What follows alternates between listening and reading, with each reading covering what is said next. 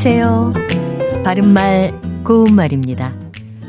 어떤 일을 할 때 자신감이 없거나 부족한 상태로 하게 된다면 불안감도 커질 수밖에 없겠죠. 반대로 또 지나친 자신감은 오히려 실수를 불러올 수도 있습니다.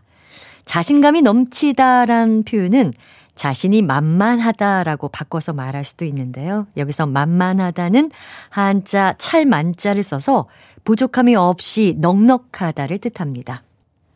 그리고 자신만만하다라는 한 단어로 된 형용사와도 같은 뜻인데요. 매우 자신 있다는 의미죠. 이렇게 만만하다가 붙어서 뭔가 가득하다는 뜻을 가진 형용사가 우리말에 여럿 있습니다. 먼저 야심만만하다는 무엇을 이뤄보겠다는 욕망이나 소망이 마음속에 가득하다라는 뜻으로 우리 회사에서 이번에 야심만만하게 내놓은 신형 모델을 소개합니다. 이렇게 표현할 수 있겠죠. 그리고 득의만만하다는 뜻한 것을 이루어 뽐내는 기색이 가득하다고요. 투지만만하다는 싸우려는 의지로 가득 차 있다를 뜻합니다. 참고로 우리가 여유가 많다고 할 때 여유만만하다 이런 표현을 많이 쓰는데요.